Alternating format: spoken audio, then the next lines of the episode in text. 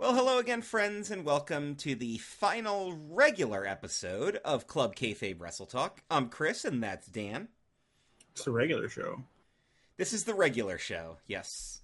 Uh, as we've noted, VIP Wrestle Talk will continue on. In fact, we're just calling it VIP Wrestle Talk now because it's the only wrestling themed show that Dan and I are going to be doing. And we will be doing classic reviews and music video watch alongs each and every episode. And maybe a little bit of news if something significant happens. Like r- right now, off the bat, there was a release we're going to talk about when we get to the news. That would be something I would touch on. And we're at the anniversary of a passing.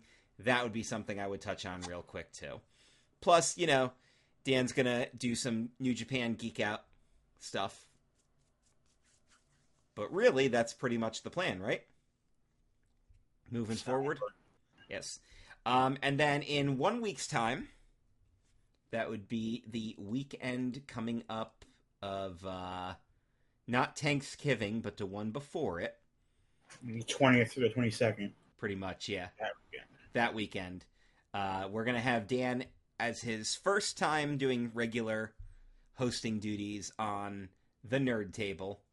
And then at some point, a couple of weeks down the line, who the hell knows?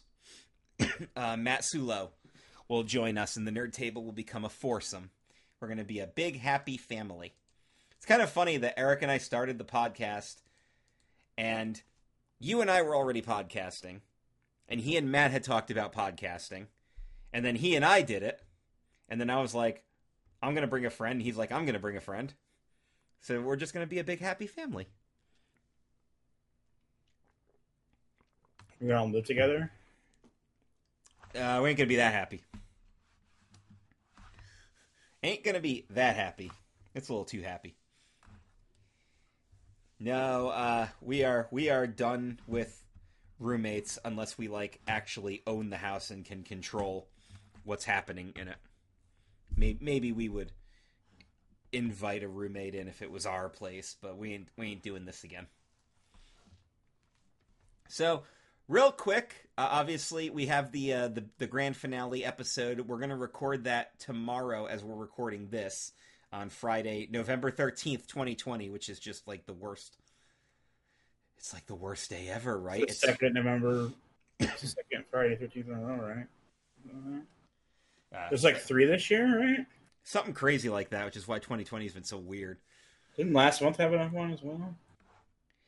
So, like, real quick, just as a a, fun little reflection, uh, when we first started this podcast, and obviously there'll be a lot more of that discussion when we actually do the the finale episode, but like, it's kind of funny to think about that. I was working at Disney and living in Florida, and I've been through several different jobs and several places to live uh, in, in that time frame. It's just been really weird how things have. Uh, have evolved really like it's been a it's been a, it's been a crazy evolution and it, the the show is just coming to a necessary conclusion because Dan and I want to discuss more broad range of shows. Nerd Table is way more popular now than this show ever was. And that's not really a slight or anything. It's just that wrestling podcasts are a dime a dozen and yeah you can say nerd podcasts are too but you can get a much broader audience for a nerd show when you're talking about a bunch of things because then if like if you're talking about something you're not that familiar with you just kind of zone out till the topic kicks up again. Like i even do that with the podcasts i listen to. I uh when they start talking about a subject i'm not that into i kind of zone out and then when they change the subject i, I kind of tune back in but like I don't fast forward or anything. I just I'm just like, eh, I'm not really that interested in this, so I'm not gonna pay too close attention. Oh, they're talking about something I want to hear now, so. Dan, what's been your favorite memory doing this show? Well, first I want to say because you've moved states and a few residences since we started, I've moved two and a half feet to the left because I have a different desk this last couple of years. it's a corner desk, so it's in the corner, not where not against just one wall. He actually Yeah, actually, he did the show. Uh, did the show in Florida. That desk never. Actually, moved. no, I was doing the show in the other room. That was yeah, that's right. I was doing because the computer was in the other room for a while. Mm. Because I had the computer and like the TV and my Xbox in the other room. Now it's all in your room. But in but when my grandparents came to live here, things got moved around, and I moved the computer then. So and then move everything eventually. I uh, set up the office here, and then when we got the roommate, I actually moved downstairs for a while. Now I'm back up here in the office. It's good. Slightly different setup, different desk, but yeah, Nerd Table will be moving forward. Um, we were going to be having Girls Who Like starting some point soon. Um, I'm not sure if they're going to launch before the end of the year, but they are.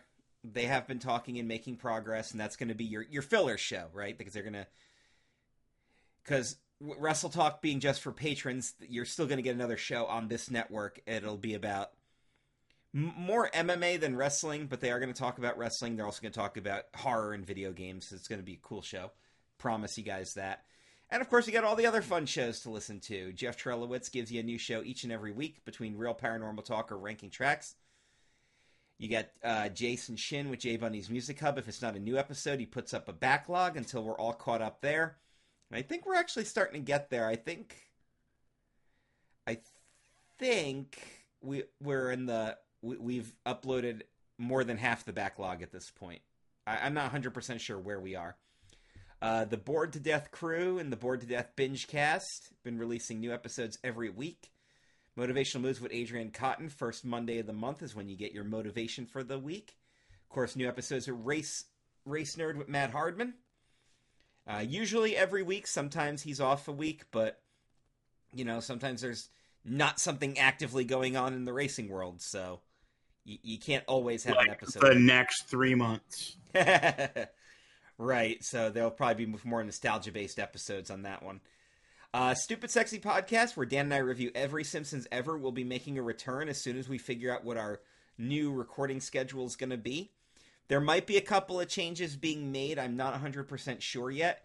It honestly depends on how we work the schedule. If Nerd Table moves to a Friday night deal where we can record, then we'll release ner- new Nerd Tables on Sundays instead of Mondays.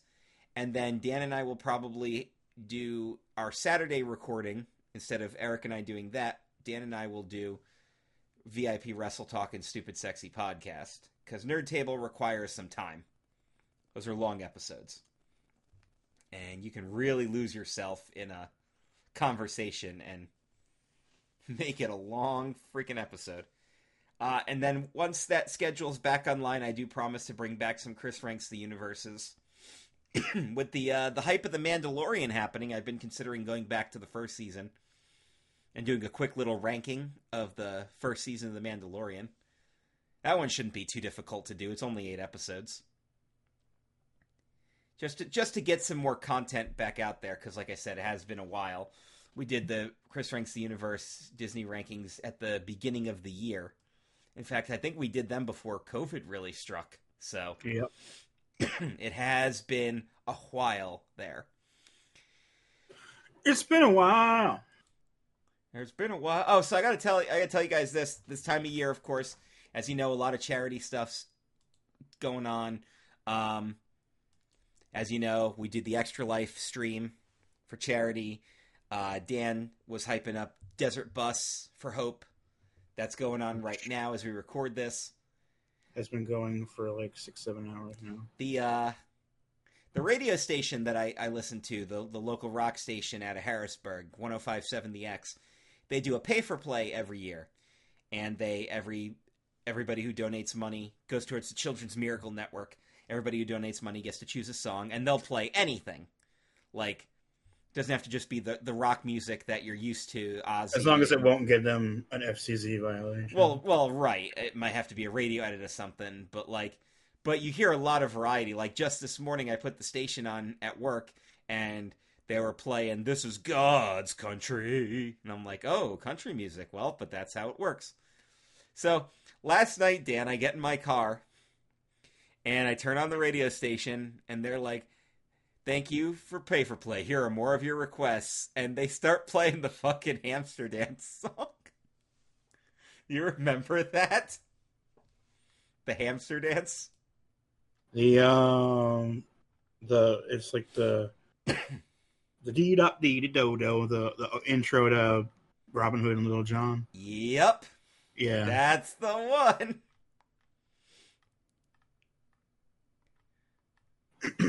Come on, everybody, just clap your hands. It's a hamster dance. dee dop dee do do dee Yeah.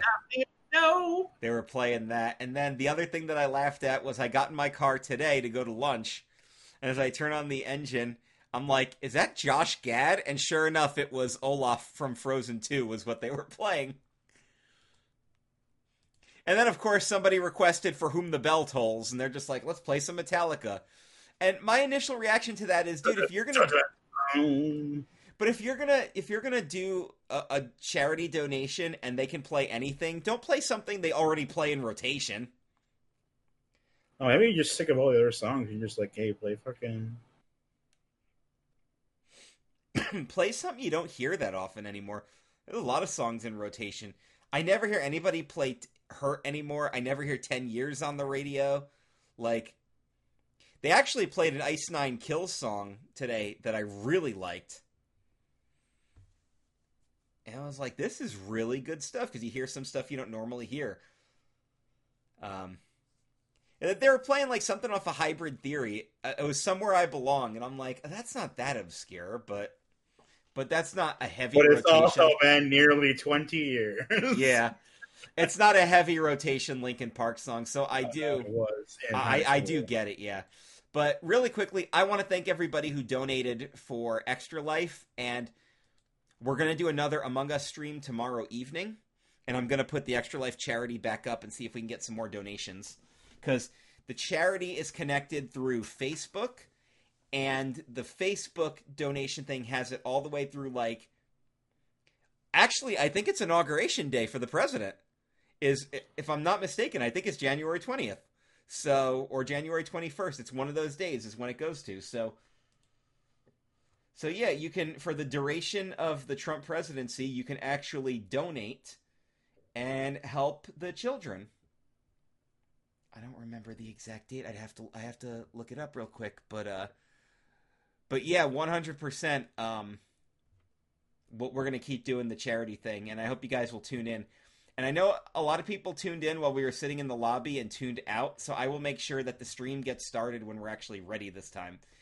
And then uh, I'll introduce everybody, and then we'll we'll start playing right away. At most, there'll be like a minute or two of talking because I'm going to do shout outs and everything. But uh, so yeah.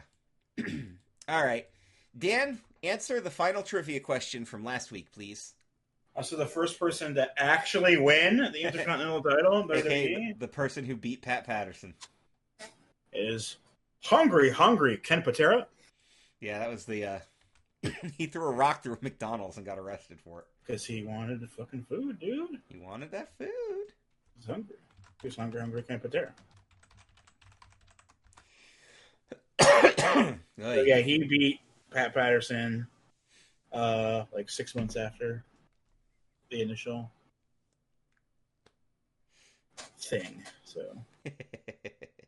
233 days after Pat Patterson was given the belt, Ken Patera beats him at a house show. well, all right. Here's a here's a quick trivia question for you. Who's the first person to actually win the WWF Hardcore Championship? So the person that beat Foley for it the first time? Yes. Do you know off the top of your head? No, not off the top of my head. The Big Boss Man in a ladder match, and it was the same month. I believe that. Yep. Mankind was awarded the title on the November 2nd, 1998 edition of Raw. And he held it until the November 30th edition of Monday Night Raw, where Big Boss Man beat him for it in a ladder match, and then Boss Man lost it 15 days later to the Road Dog. And then, On my birthday, but it was for tape a week later. yep. Then it So- was vacated at Valentine's Day Massacre. Who held the hardcore title for the most amount of days? There's a good one. Like total or at one time? At one time, the longest reign for the hardcore championship was 97 days by the Big Boss Man. Big Bomb Man. Nobody ever held it for more than that. So ba- basically, three months was the best you Which could means do. they fucking forgot about it. In fact, Blackman with the longest combined days, 172 days, there you go. and in, in only six reigns. Whereas like Raven has 27 reigns, but only 84 days. I wonder who has like the best ratio. So Raven has the most reigns because he's yeah because he uh the twenty uh yeah Crash Holly only had twenty two reigns so So I think the best ratio is probably Road Dog because he was one time champion, but he was champ for 61 days, and I don't think anybody else has a good better ratio than that.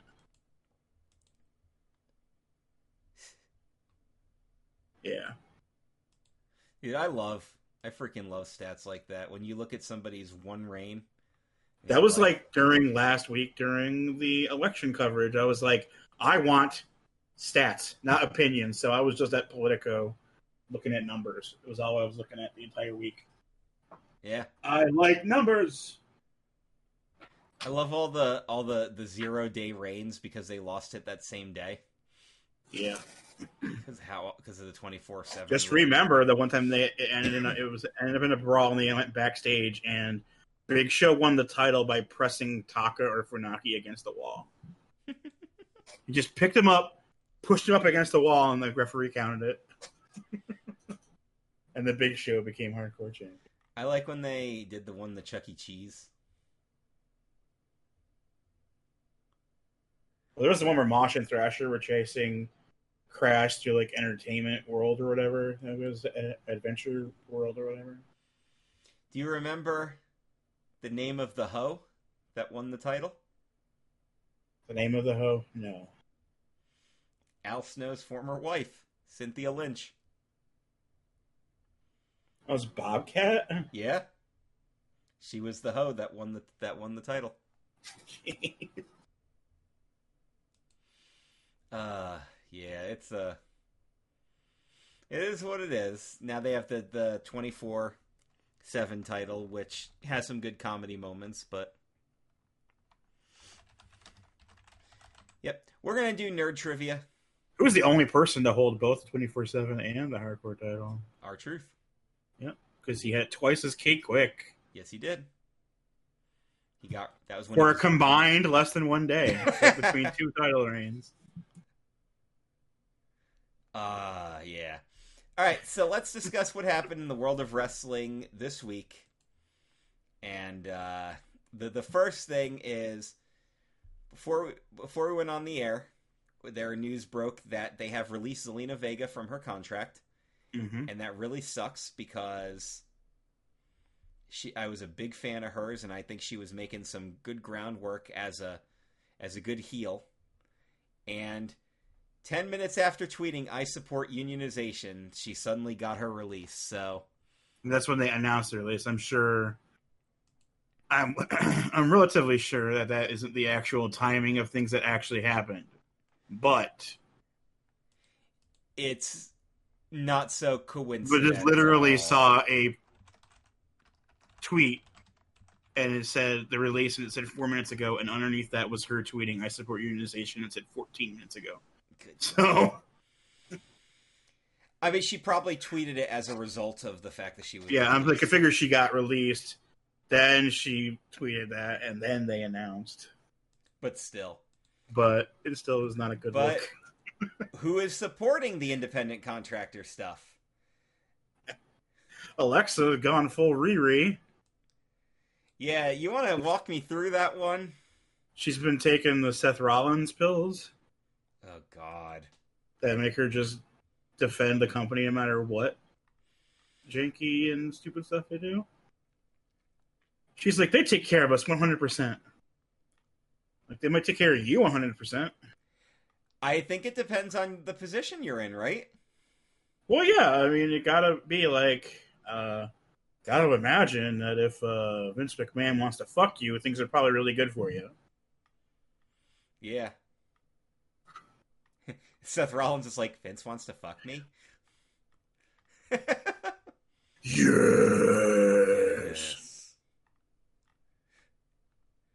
Ugh. Come here, Seth. Well, the man already fucked him. So much that the man is pregnant. Oh, dude, Sarah Rowe posted a baby bump pic. She's only like 26 weeks, but she looks like she's ready to go. Oh, really? Yeah. You know, I was actually curious. Um, have we heard any updates on Becky's status? I actually, I think I remember seeing something a couple weeks ago. Well, the reason I'm at, a reason I'm mostly curious is because I feel like it's been just about that time since she announced it, right? Because she Uh, announced it. been like four or five. Remember? Okay, so we are at the point now in lockdown where if you got pregnant in the first couple weeks, you could have had the baby by now. yeah, We are nine weeks and like ten days in to this. Nine months and like a few days in, depending on when you start. I count March tenth. I count Mario Day as when I, even though I hadn't left the house for two weeks at that point, that's the day I count. So we are. It, you could have gotten pregnant in the first week and had the baby by now. That's how long this has been, Chris. she announced that she was pregnant on the May 11th, 2020 edition of Raw. Okay. But So depending thought- upon how pregnant she was, she's got another one or two months then. well, it's in December. Maybe it'll be December 15th. Wouldn't that be What kind of weird name they're going to name that kid? Dan- the two of them. Daniel? Yep. now that would be fucking hysterical. Yeah, I was wondering what the time frame on that was, and I just looked it up, and it said December. So, because I don't think she's posted any. Her Instagram hasn't posted jack shit, and I don't know. uh Oh, so uh, Steve Stephen New, the lawyer that's part of Corny's podcast, responded to Zelina Vega on Twitter when she wrote, "I support unionization." He replied and said, "Sue them and be the lead plaintiff in the misclassification case against WWE." this is going to be uh, a very interesting couple of months coming up because five minutes ago, Andrew Yang tweeted, "I haven't forgotten about Vince McMahon." Dude, I'm telling you, I kind of feel like there's a lot of doubling down going on right now from the company. Like, they might realize that people are soon going to be in a position to fuck with them. So maybe that's why, uh, maybe that's why some of this shit keeps happening. I'm not saying there's a direct connection, but like, you almost wonder if they're just like, we're just gonna double down and do what we can because we kind of know something's gonna come at us soon. It's coming soon, so let's get it while we can. I mean, basically. Oh, it was said was the tweet like five, four or five months ago. Andrew Yang believes he's going to be it, and if not, he's going to be in that person's ear. So I just I just thought of a uh, a segment we can do for our grand finale show, the Vince McMahon tweets. We haven't done those in a while. actual Vince McMahon or Vince googling? Well, actual Vince McMahon doesn't tweet anything good. No, he tweets very long, loving birthday messages to Triple H, and then just says "Happy birthday" to Shane. I love that. Oh, I love it. Thank you. Happy birthday to my loving and affectionate and wonderful son-in-law. The whole point of me coming birthday, to Shane. the whole point of me coming to Twitter was to see if Becky Lynch has tweeted any photos recently. and I'm getting inundated with all this other stuff. Like, uh, somebody got aggressive about Alexa Bliss doing virtual meet and greets. Like, who the hell would want to do that? And she goes, So what you're saying is if I called you on Zoom, wouldn't you answer? Like, if Alexa Bliss called me on Zoom, I would be friggin' like. I'd be like, holy shit, I don't have Zoom. I don't even have a cam. What the fuck? Oh, she calling me on Zoom. Uh, no, the last the last uh, tweets from Becky Lynch was she's writing her autobiography. That's a way to spend time. Why not, right? You're out being priggers. Toast and Me, A Study in Seven Volumes by Rebecca Quin.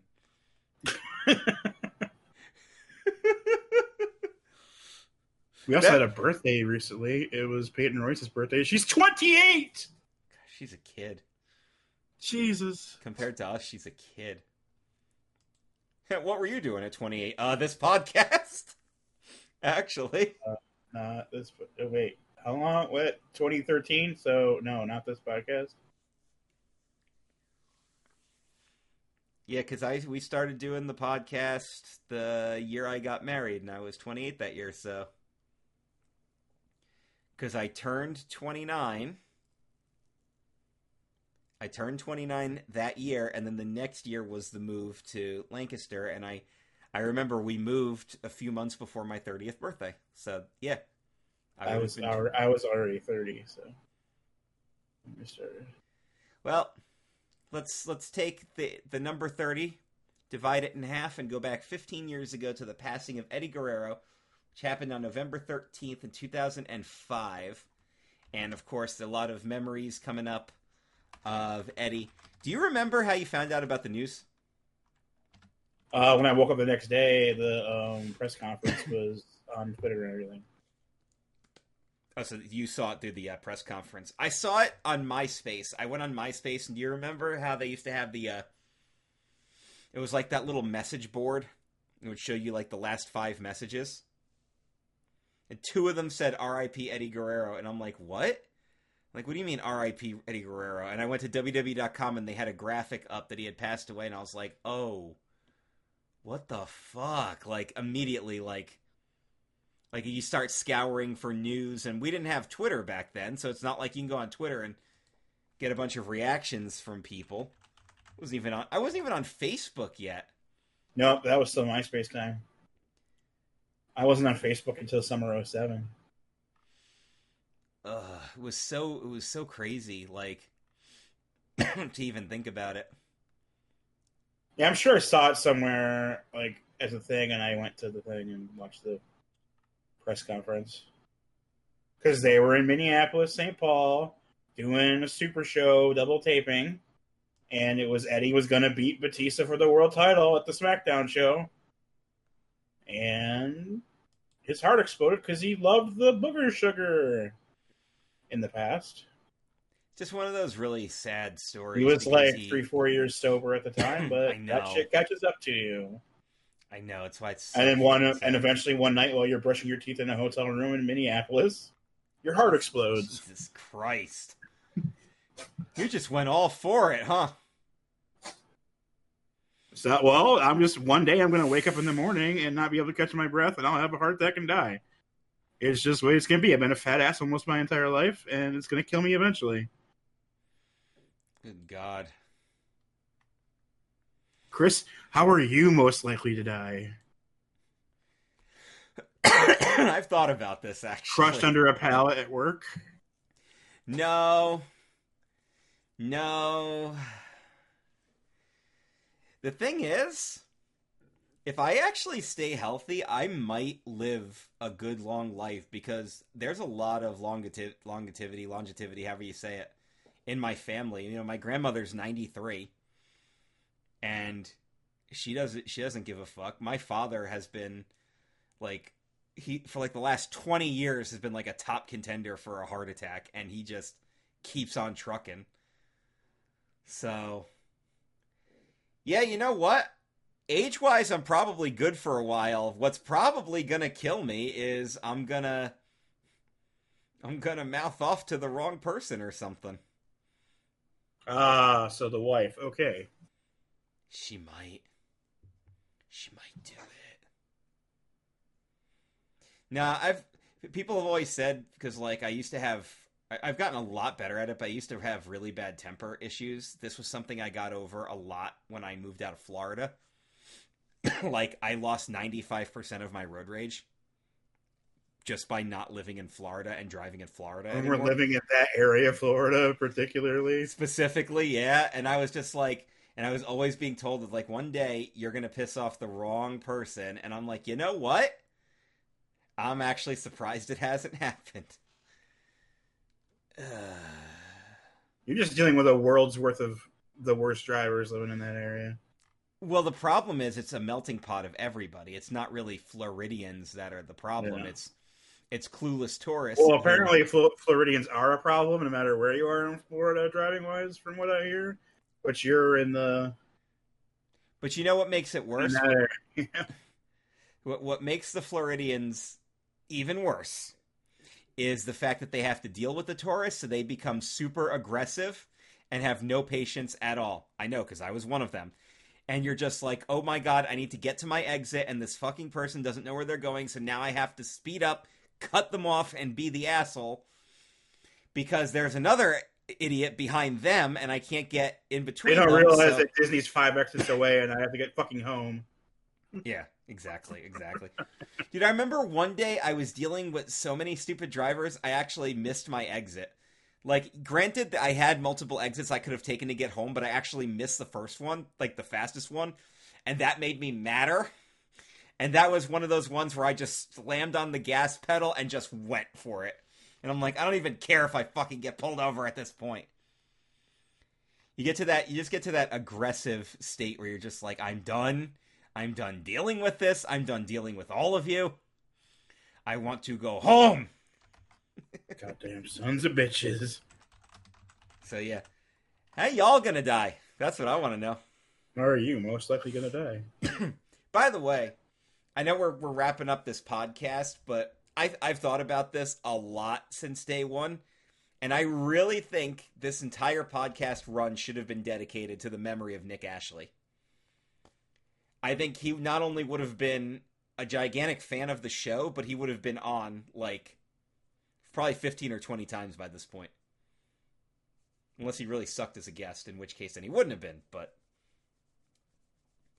but I've always said uh, this podcast was dedicated to his memory. And the one cool thing about Nick is he actually got to see me perform at a show. So, by the way, See, I was just getting to actually know him, know him right, like right before he died. So I know it was really, really crappy. Uh, that was because I had a- like known of him, we would hung out like you know Xbox Live parties for like maybe a year or two at that point. But I was like just getting to actually know him in like the month leading up. I know he had started a blog that I was actually really enjoying reading, and I was trying to encourage him to keep writing. Like he was getting some creative ventures out there, and I think he would have. Uh, I think he would have thrived in this type of a creative community, and if he was still around today, pr- he probably would have his own show on this network. Like he'd probably have like a sports-based podcast. You guys would probably be doing it together, actually. If I think about it, he was a big advocate for making Super Bowl Sunday a national holiday. Yes, I remember. And the thing was, like, he made some really excellent points about it too. So, yeah. I I genuinely think he uh he was onto something with that. And I'm not even like a huge football guy either. And I was just like, I'm I'm down with that. Almost everything stops for it anyway. Like only food service exists. that Basically, day. yeah. but I think he was also saying like the Monday after. Well, that's the thing. Like I see so many people take off New Year's Eve and not New Year's Day, and it's like that's a mistake. No, no, no. You work New Year's Eve, then you go out and party, and then you Yeah. sleep the next day. Because you work New Year's you work New Year's Eve until you get off at work. You know, at five, six, seven. You still have all night to party, and the next day you get to sleep it off, whether or not you got drunk or just were up late or both. You get to have a relaxing next day, and then get back to work the second. You don't take the thirty first off. That's fucking stupid. yeah, I never understood that, but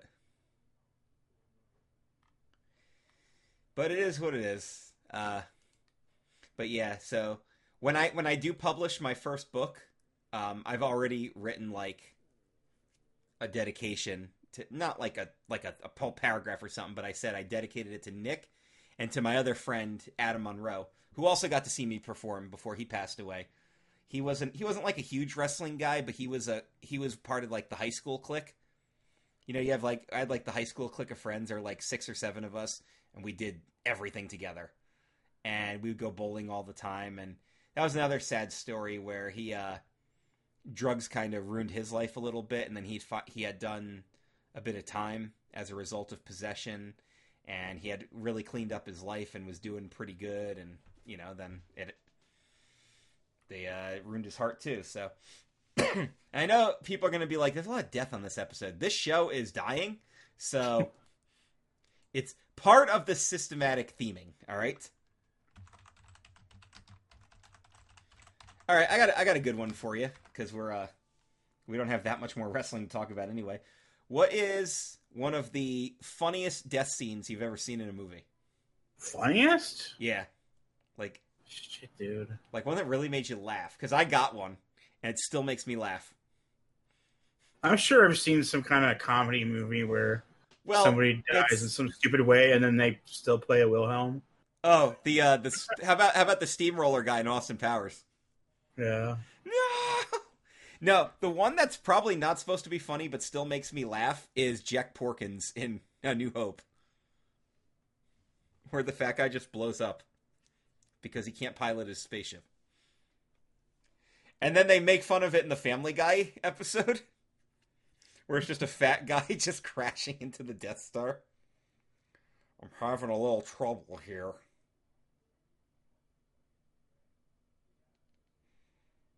I mean, yeah, like I'm, I'm, it was like an unintentionally funny thing. Talk about like a sad death scene, then there's plenty of those. That get the tears rolling, but I was trying to think of a, I was trying to, I was trying to think of a lighter, light the mood, funniest death Well, scenes. um, uh, Chubbs and Happy Gilmore, of course. He gets the head of the alligator and just falls out the window. I mean, yeah, that is pretty damn funny. Uh, yeah, I, I keep thinking back to some of the. Uh, I don't know. I think the uh, the death, the actual death of Blofeld in the James Bond series, where he basically like launches into a rocket in the wheelchair and he just crashes into a silo and blows up. Oh yeah, that's in the fucking intro of the movie. Yeah, it's the intro. They're just like, screw it. Why don't we just wrap this storyline and move on to a new one? Oh, dude, the guy in RoboCop that like becomes like Jello and like gets gets ran over by a car. That's fucking hilarious shit. He starts like melting and he goes out into like the street and he gets ran over.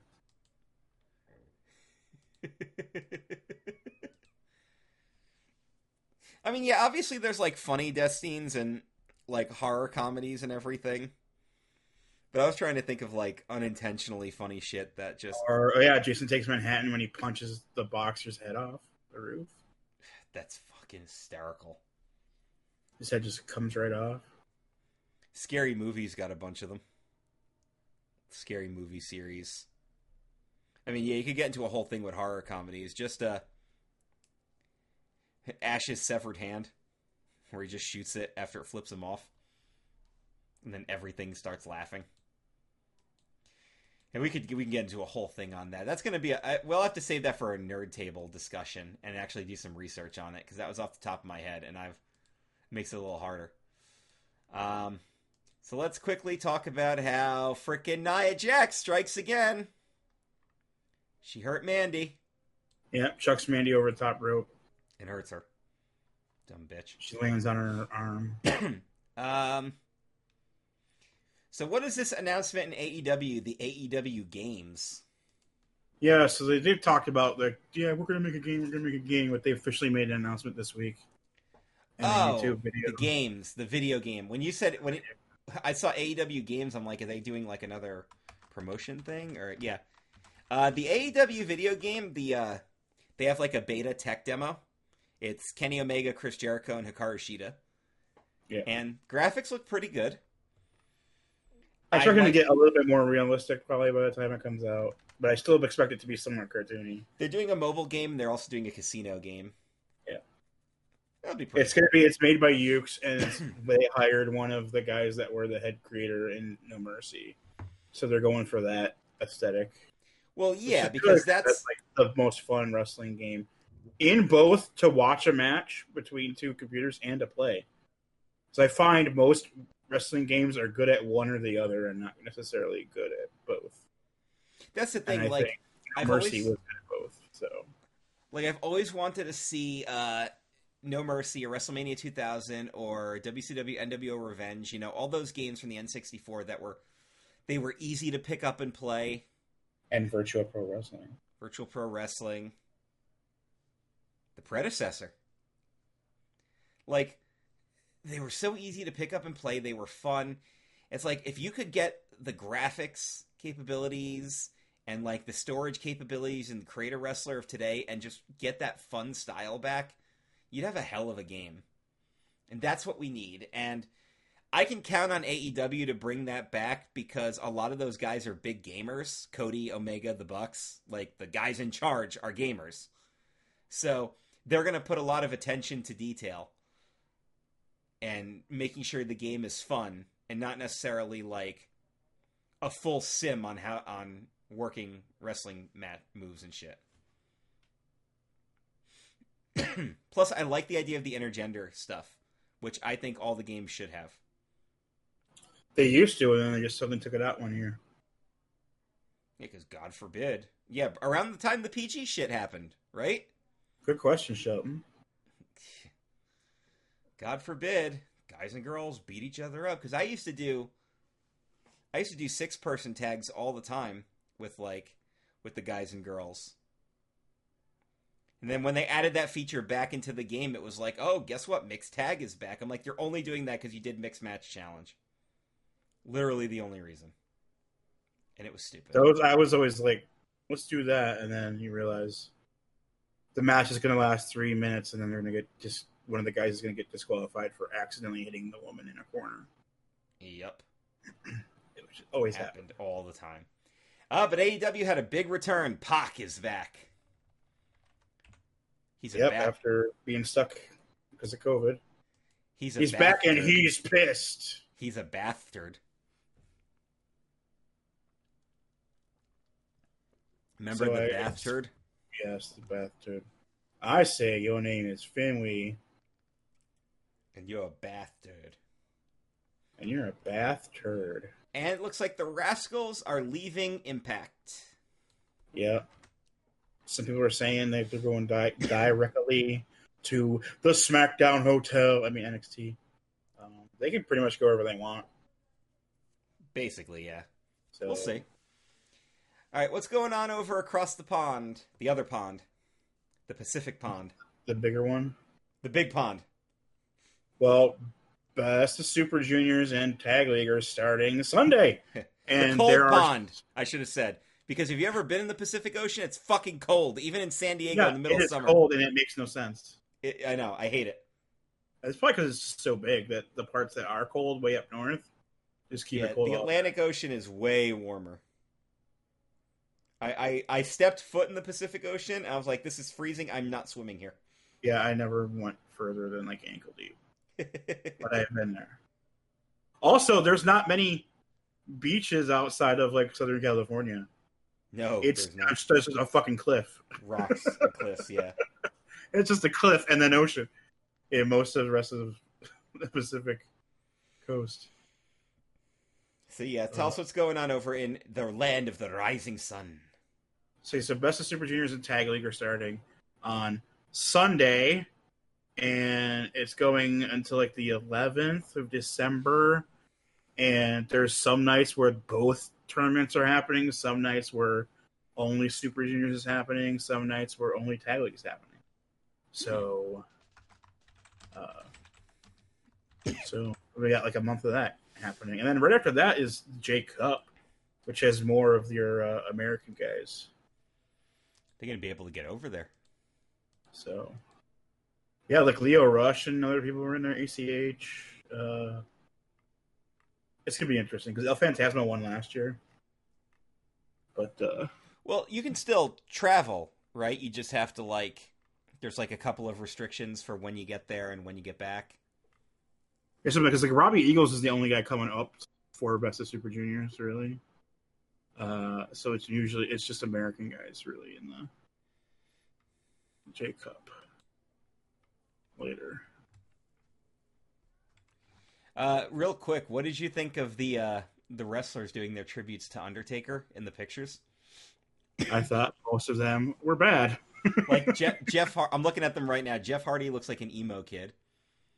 Alexa, At least I know Jeff Hardy's trying to do Undertaker. You know, yeah. Alexa just looks goth. Sasha looks goth. yeah. Bianca Alexa, I just thought was a current picture of her doing her uh, Sister Abigail or whatever the fuck. You know, Nakamura uh, just put on a shirt and gloves.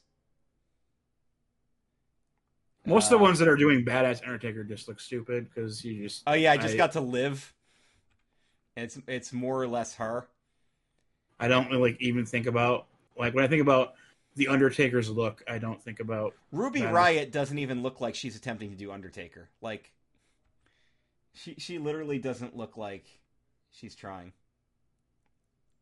and I'm sure they had them make it up and AJ. Styles looks like Chavo Guerrero.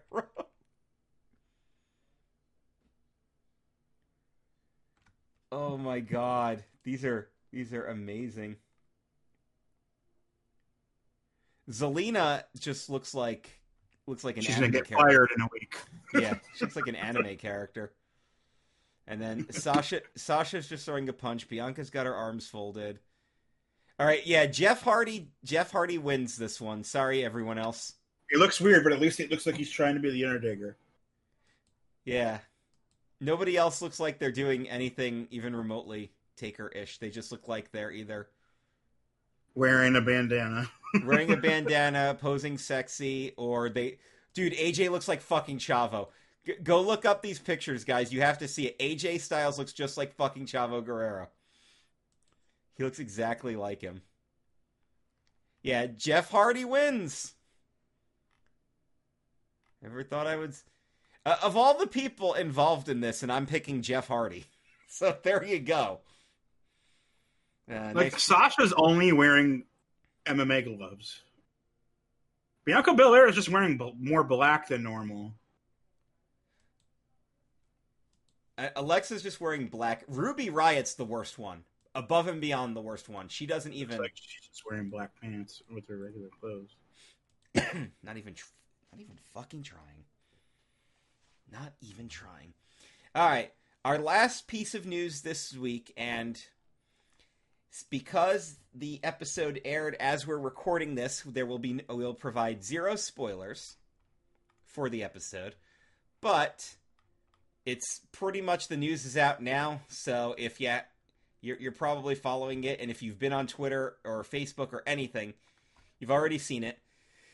We we had already talked about how Sasha Banks was going to appear on The Mandalorian, and they just did Chapter Eleven, Season Two, Episode Three, and she did appear on this episode. I'm not going to say what her role was. It was somewhat of the direction I was expecting. Just don't get your hopes up that she's playing a character from the Clone Wars because she's not. Matter of fact, I think she only has one line. And then she makes sex noises. At the same time as Pedro Pascal is also making sex noises. Oh my. And she is credited under her real name, Mercedes Varnado. Yes. Which to me that means Vince McMahon ain't didn't make no money from that. Or she just wanted to be herself. Cause, cause like when Xavier Woods does stuff, like he does the Penny Arcade uh, RPG games at Penny Arcade Expos, Yeah. he's introduced as WWE superstar Xavier Woods. and he will spend the whole rest of the con being Austin Creed. But for those two and a half hours, he is WWE superstar Xavier There Woods. you go. Uh, Sasha is credited to two more episodes of The Mandalorian. Whether or not she's going to appear in them, yeah, you were right. She has like one actual line that you hear, and I know she speaks a few more times, but it's usually like like throwaway lines, like there's like some chaos going on, and she's just throwing dialogue out there. You know what I mean? She doesn't really get active screen time, but that there's a good reason for that because the the uh, character she is with is a very famous character if you've seen the Clone Wars, and that you knew was going to be popping up in this season. I still won't say specifically who it was, but a very welcome cameo and a very good episode overall of The Mandalorian. It had some good action, some good comedy. It was a short episode too. It was thirty five minutes. Yeah, and it advanced the main storyline with some twists and turns too, especially with uh, some imperialness going on. Um, we won't. We'll discuss it in further detail on the nerd table when uh, when Dan joins the show. Because what we're doing on the nerd table, Dan, not sure if you've been keeping up, but we're reviewing the show a week behind, so we don't spoil anything for anybody who hasn't seen So it. when I join next week, we'll be talking about the episode for today. Correct. There you go. Correct. but yeah, that wraps up just about all of the uh, the news this week. So here's what's going on. Uh, the patron show will continue on. VIP Wrestle Talk. We'll continue to do it each and every week. I will probably start doing Nerd Table hype up for it if we, depending on how we record. Uh, I mean, I could still hype it because it's going to air, even if it airs after Wrestle Talk. I can still hype it. But I want to give special patron shout outs to Glenn, Jeff, Jay, Adrian, and Randy for keeping the patron going and keeping us afloat. And to our newest patron, Matt Hardman of Race Nerd Podcast. Welcome aboard, sir. You'll be getting your shout outs moving over to the nerd table soon. This week on the VIP show, we go back to November to Remember 1995, the third annual November to Remember, but the first one you can actually watch on the network. Yeah, it's in the pay per view section, even though it wasn't a pay per view. It was a home video release, and it's got all the edits and everything. And at points, it doesn't even look like it's happening on the same night, but it it does happen on the same night. If you miss this year's November to remember, it will be a regret you'll never forget. Uh, and it's fucking funny at times, especially some of the Joey Styles stuff, which we will talk, we will discuss. And of course, stay tuned for your rap video watch alongs with Adrian Cotton, and then the bonus video watch alongs with Dan and myself. All right. Well, it's time for Dan's final regular game of points or consequences. And then the uh, the big bonus one will be for the regular show for the uh, the the final the final dealio here. Dan just asked to keep it simple. What's your uh what's uh, everybody thankful for this year? Mm-hmm. Because Thanksgiving's right around the corner. So, you know, what's what are these people thankful for? What are you thankful for, Dan? Think for dead ass. Fantastic. It'd be great if that was an entry. All right. Here you go. Alexa Bliss is thankful to be a card carrying member of the Firefly Funhouse and a gimmick that is right up her alley again.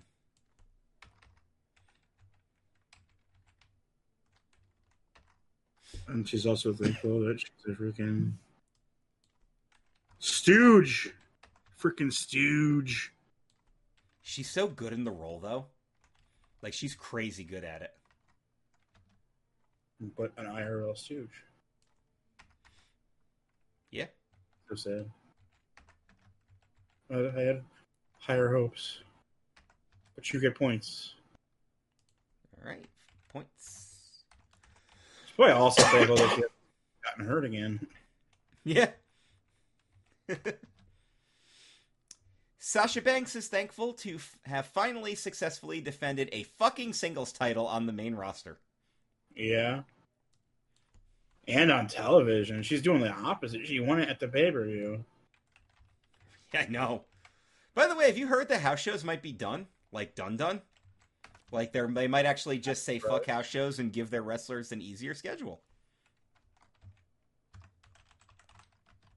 Yeah, that was the thing because, dude, even like uh, AEW is allowing a certain number of fans, and they're having a hard time because they're asking the same 200 people to pay to come every fucking Wednesday. Yeah. And it's like, yeah, so we're kind of stuck because we can't leave the place, but we want people there. But it's hard to have people come every fucking week in the middle of the week. The same people. oh, yeah. Yeah, points. Braun Strowman is thankful for the new Monster Among Menswear collection at Kohl's. That's pretty good. I say give that an earmark for now. Earmark it is. It might lose it, but we shall see. Stephanie McMahon is glad that since somebody is in a different wrestling company, she will never be called a filthy, dirty, disgusting, brutal, skanky, bottom feeding trash bag hoe again. So the same thing she was uh was thankful for last year. She's always sure. she's always thankful for that. Hey, your points. All right. Roman Reigns is thankful that his cousin Jacob Fatu doesn't wrestle for WWE. Then we'd see who the real head of the table is. Yeah, dude. Have you seen Jacob Fatu? He's fucking yeah, great. Yeah, MLW. He is. He's about great. to do another GS, GCW show. Actually, him and another Fatu are about to go to a GCW show. Have you seen Alexander Hammerstone? Yeah, that guy is phenomenal too. I really like watching him. I've seen like five, seven uh, MLW shows, the new MLW. So yeah, so that's how I knew MJF was like two weeks before AEW. Yeah. I can't claim that I've known him for years before. I know I he claim was. I know him for a week or two before. Well, that was the thing. I knew he was. A, I knew he was a relatively unknown prospect, and the only real exposure he'd had was MLW, which, while it has an audience, isn't like a mainstream thing. And I remember hearing specifically that he was an MLW recruit, and I had heard from a lot of sources. I'm like, this kid's great. He's a future star. And I remember the first time I saw him, he reminded me a lot of The Miz, but with actual talent. Because he carries himself like this arrogant prick, but unlike The Miz, I feel like he could back it up. It didn't take didn't take him ten years to Yeah, finally get exactly. it. But yeah, I, I really like Jacob Fatu a lot. I- Yeah, Jacob Fatu, he's good. I'm surprised no one's gobbled him up yet. because MLW's got him under like a six year contract. They're holding on to him because they know I'm he's surprised that like New Japan or WWE hasn't like yeah. like strong armed a deal. Like we'll buy out your contract or something. Well, we'll see what happens when that contract comes due. Cause yeah. So yeah, head of the table. Well, you know, he is uh he's the chief or whatever the fuck he says. He's the war chief or whatever. The war chief, yeah. The war chief. I put the food on the table. You want a title shot? I'll give you a title shot. That would be a good match, Roman Reigns and Jacob Fatu. It would be. Especially you get the family involved. Because Anoa'i versus Fatu. did you see any, any of the Roman Reigns Jey Uso matches? Because they were fucking phenomenal. I didn't see any of them, but I heard They were some of the best WWE matches this year. Absolutely, like, like outside of NXT, like main roster. Yeah, I heard like their Hell in a Cell match was like the best match at Hell in a Cell. Uh, I didn't see that one, but I saw the singles match or the I not the I Quit match. Yeah, the singles match. It's fucking great. All right, so what's your vote on this one? That's points. All right, we have reached the Or they could chance. team like their brothers did. Yeah, you mean the brothers, the tag team, the brothers? Their no, their brother is like isn't Jacob Fatu's brother would have been Matt. Would have been uh, Umaga, and Roman Reigns' brother was Rosey. They were tag team. Three Minute Warning, or the Island Boys, or other stuff. Hmm. R.I.P. ECMO and Chemo. R.I.P. Rosey and Jamal. Old yeah, both of them, dude. Shit, dude. And now Rosey's gone too now. Uh, yeah, so we're now at the chess uh, NZ. We only got 10 Yeah. entries. Yeah. It is what it is. Tetsuya Naito is thankful that his year has been tranquilo. This year has not been tranquilo. I I feel sorry for that guy, dude. I know. This is gonna be his year.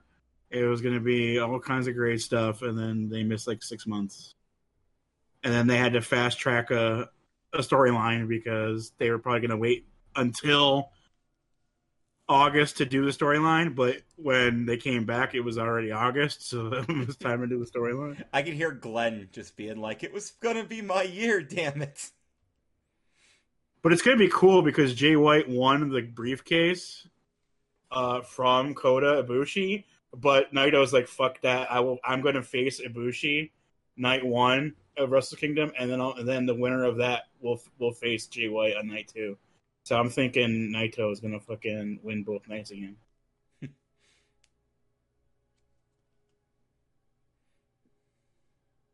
So points. Yeah,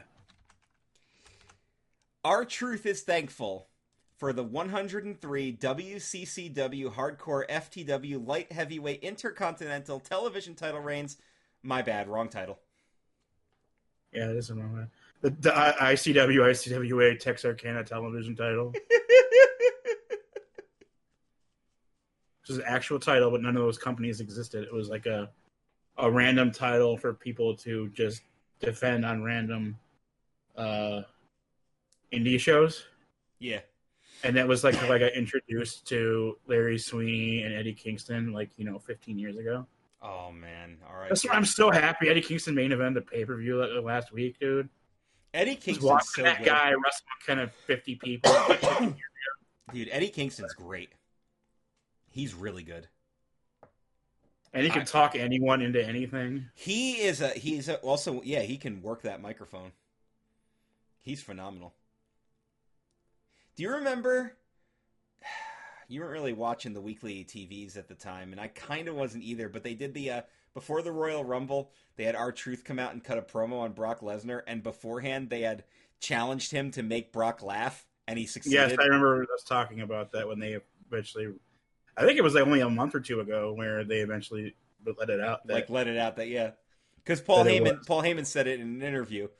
yeah, He's like, we challenged him to make Brock Lesnar laugh, and he went. He was like, I got this. it's just because he was like, "Paul, I don't know why you what why I'm doing this," and they're like, "I'll tell you, I'll tell you, Ron. well, we just was want to see if you'll make Brock laugh, and I know you can." Vince wanted it too. That was the thing. Like, I want to see him laugh. Like, So like when- all the all the decision makers backstage were voting on, were like you know betting on whether or not Brock would crack up in the segment or not, and that is the reason why there was a segment on television was to see so a bunch of guys that are backstage can make money on whether or not Brock Lesnar will laugh. do you remember the uh, the angle they did with uh, Jericho and Christian and the Dudley Boys, where they uh, they the Dudley stole their clothes, and Jericho and Christian came out on stage in towels, and then as they were confronting Bubba and Devon, Spike snuck up and ripped their towels off, and they were quote unquote naked. That whole thing started because Vince had challenged them to make him laugh. So they came up with the angle where they would get their clothes. It was originally supposed to be Booker and Goldust, but that was right after that infamous India trip where half the roster got sick and William Regal almost died. And they said right when they were about to plan the angle, they saw Booker being rushed out on a stretcher for severe dehydration. They're like, well, shit. So they went with the Dudleys instead. But that was the whole thing. Vince was like, you gotta make me laugh tonight. And that's what they went with. That, and then the ass cream thing they just threw in there because they're like, this is going to be funny. The one thing they wouldn't do those, uh, well, Jericho vetoed Vince's request to actually have them naked.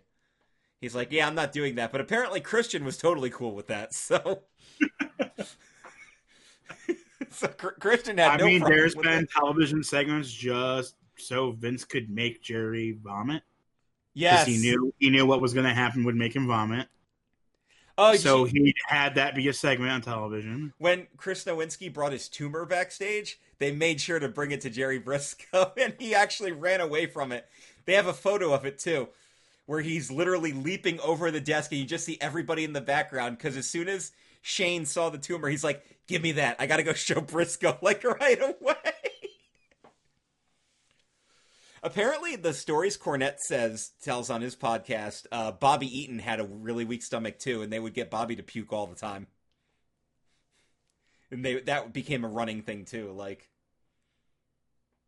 that's the mature wrestling business, folks. And then like Undertaker's like afraid of zucchini or some shit. Zucchini or cucumbers, whatever, they freak him out for whatever reason. I never heard that one, but that's pretty And funny. so like Paul Bearer would always like put him weird places when they were together on the road. you know what? Uh, what Mae Young did to Eric Bischoff, right? She actually put like a sardine or something in her panties when she did the, thing, yeah. so it would smell really bad when she got her crotch in his face. I read a thing about when the Dudley Boys were getting over by powerbombing women, and they were gonna do Mae, and they did it the first time, and Mae's like, "You you took care of me too much. You need to slam me, motherfucker." And he's like, "Okay," and then he does it again, and she's like, "You didn't. You took too much care of me again." And then she farted on him after she yelled at him. So she's like yelling at me after the spot, and then she farted on me. Well, I heard she like. I heard that like somebody tried to be ginger with her in like a later segment, and she goes, "You better man up and slap me for real." And she actually slapped. I don't remember who the wrestler was, but she slapped them across the face. They're like, "Holy shit, that hurt!" I don't remember who it was, but she really like. And this, you know, this is like eighty year old Mae Young doing this shit. Oh my. Yeah, she she was one of the toughest people that ever lived in the wrestling business. I wouldn't have fucked with her.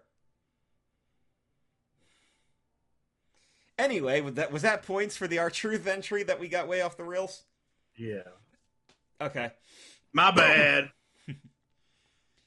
Baron Corbin is thankful for tank tops to cover his sad belly. Yes, he is. Something he didn't realize existed. Until we realized ago. it. Do you remember the episode we first discovered that Ellis was a guest and we got him into a snorting fit?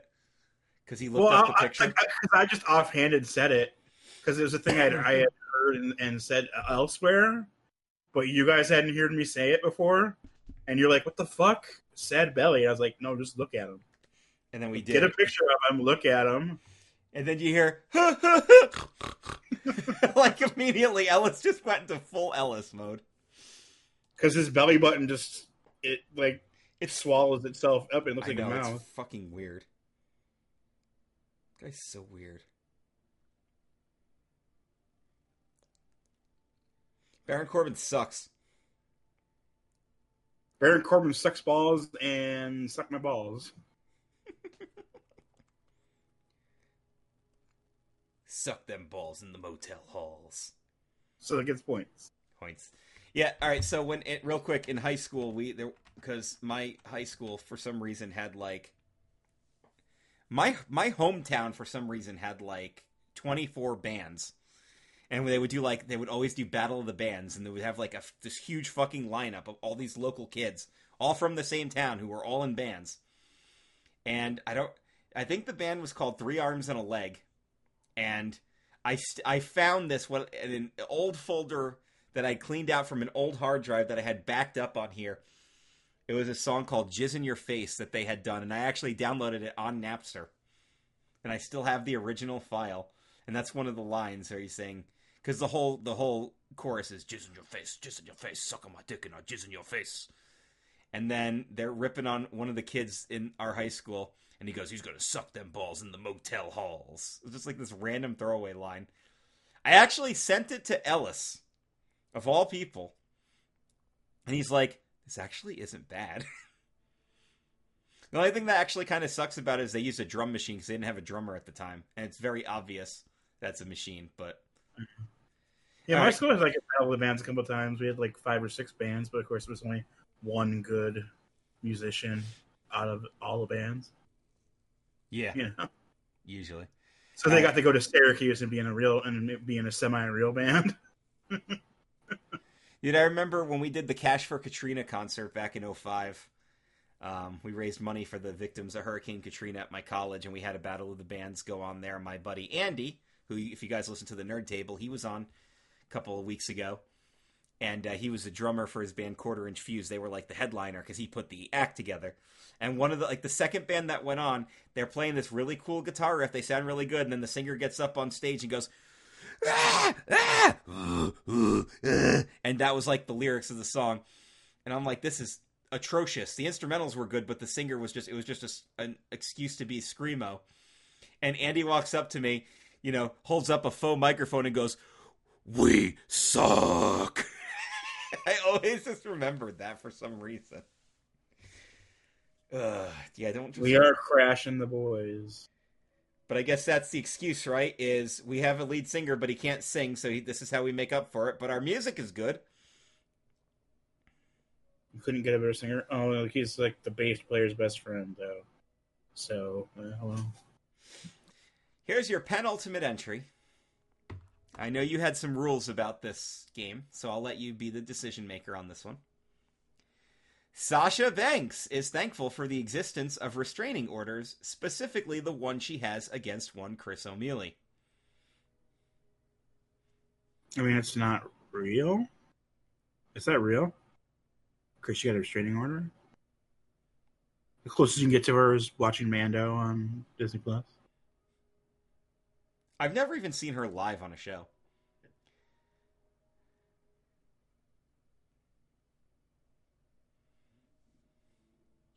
Dude, my closest brush with celebrity is that I was on the same shitty plane ride as a CFL football player. Oh, well, that was the one thing about working at Disney. I saw a lot of famous people, but yeah. But yeah, uh, of, all the the last time I went to a live wrestling event was the Rumble in 2015. She wasn't on the main roster yet, so I haven't been to a show where she's actually performed. I haven't seen any of those girls: Charlotte, Becky, Bayley, Alexa. None of them.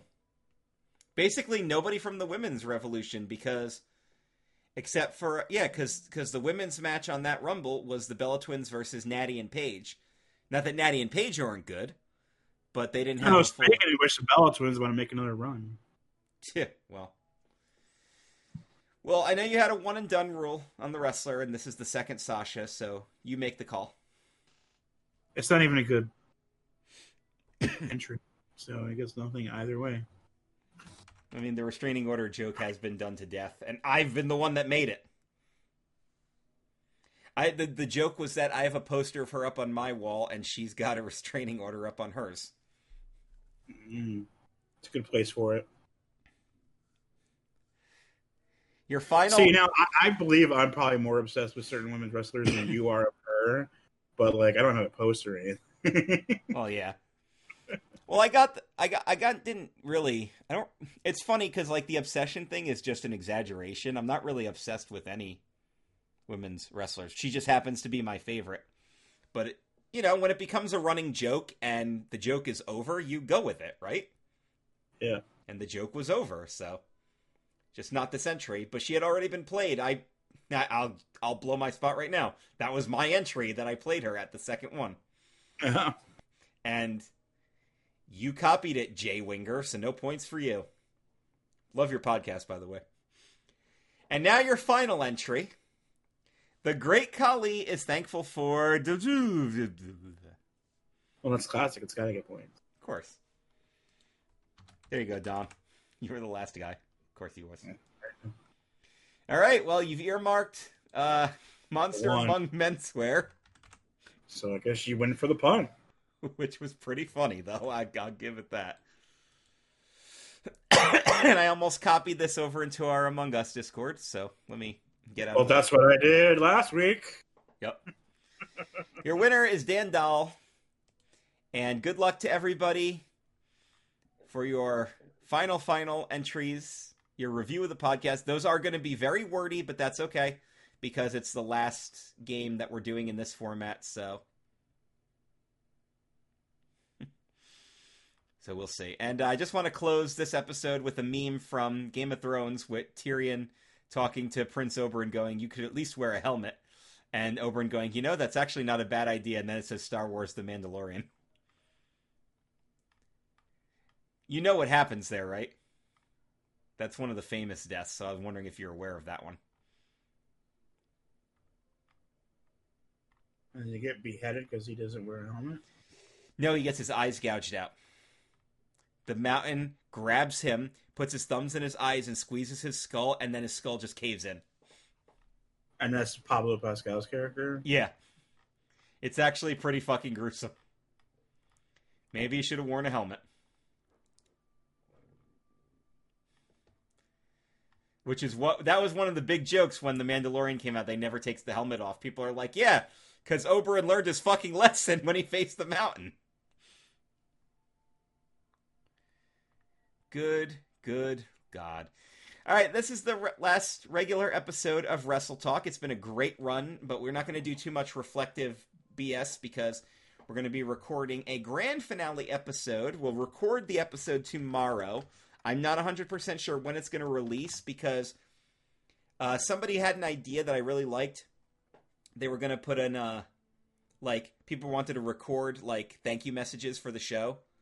And I, I kind of like that idea. So maybe I'll, uh, I'll hold off and I'll edit those in once you're, uh, if everybody's into that idea. So just let me It'll be know in the, touching tribute it'll be a touch of tune tribute. of uh, Green Day's Good Riddance. No, you know what it's got to be. It's going to be "Leave the Memories Alone." That's been a running Uh, joke on the show. oh my god, yeah. Well, we just talked about the Eddie tribute. Remember they did the first one so well. They did the Johnny Cash hurt, and it was like like it actually made me tear up. And then they're like they switched to Here Without You, and I'm like, this is about a guy losing his wife. Ugh. Just not the same. That was the first time I heard that Johnny Cash cover of Hurt, by the way, was the Eddie tribute. Always brings me back to that moment. Here Without You just reminds me of like early 2000s Three Doors Down. But y'all do you. All right, well, don't worry, guys. If you're a patron, there'll be more Wrestle Talk here and forever. For everybody else, we'll see you next time for the grand finale episode with some special guest surprises and returning segments just for you. See you then. Bye.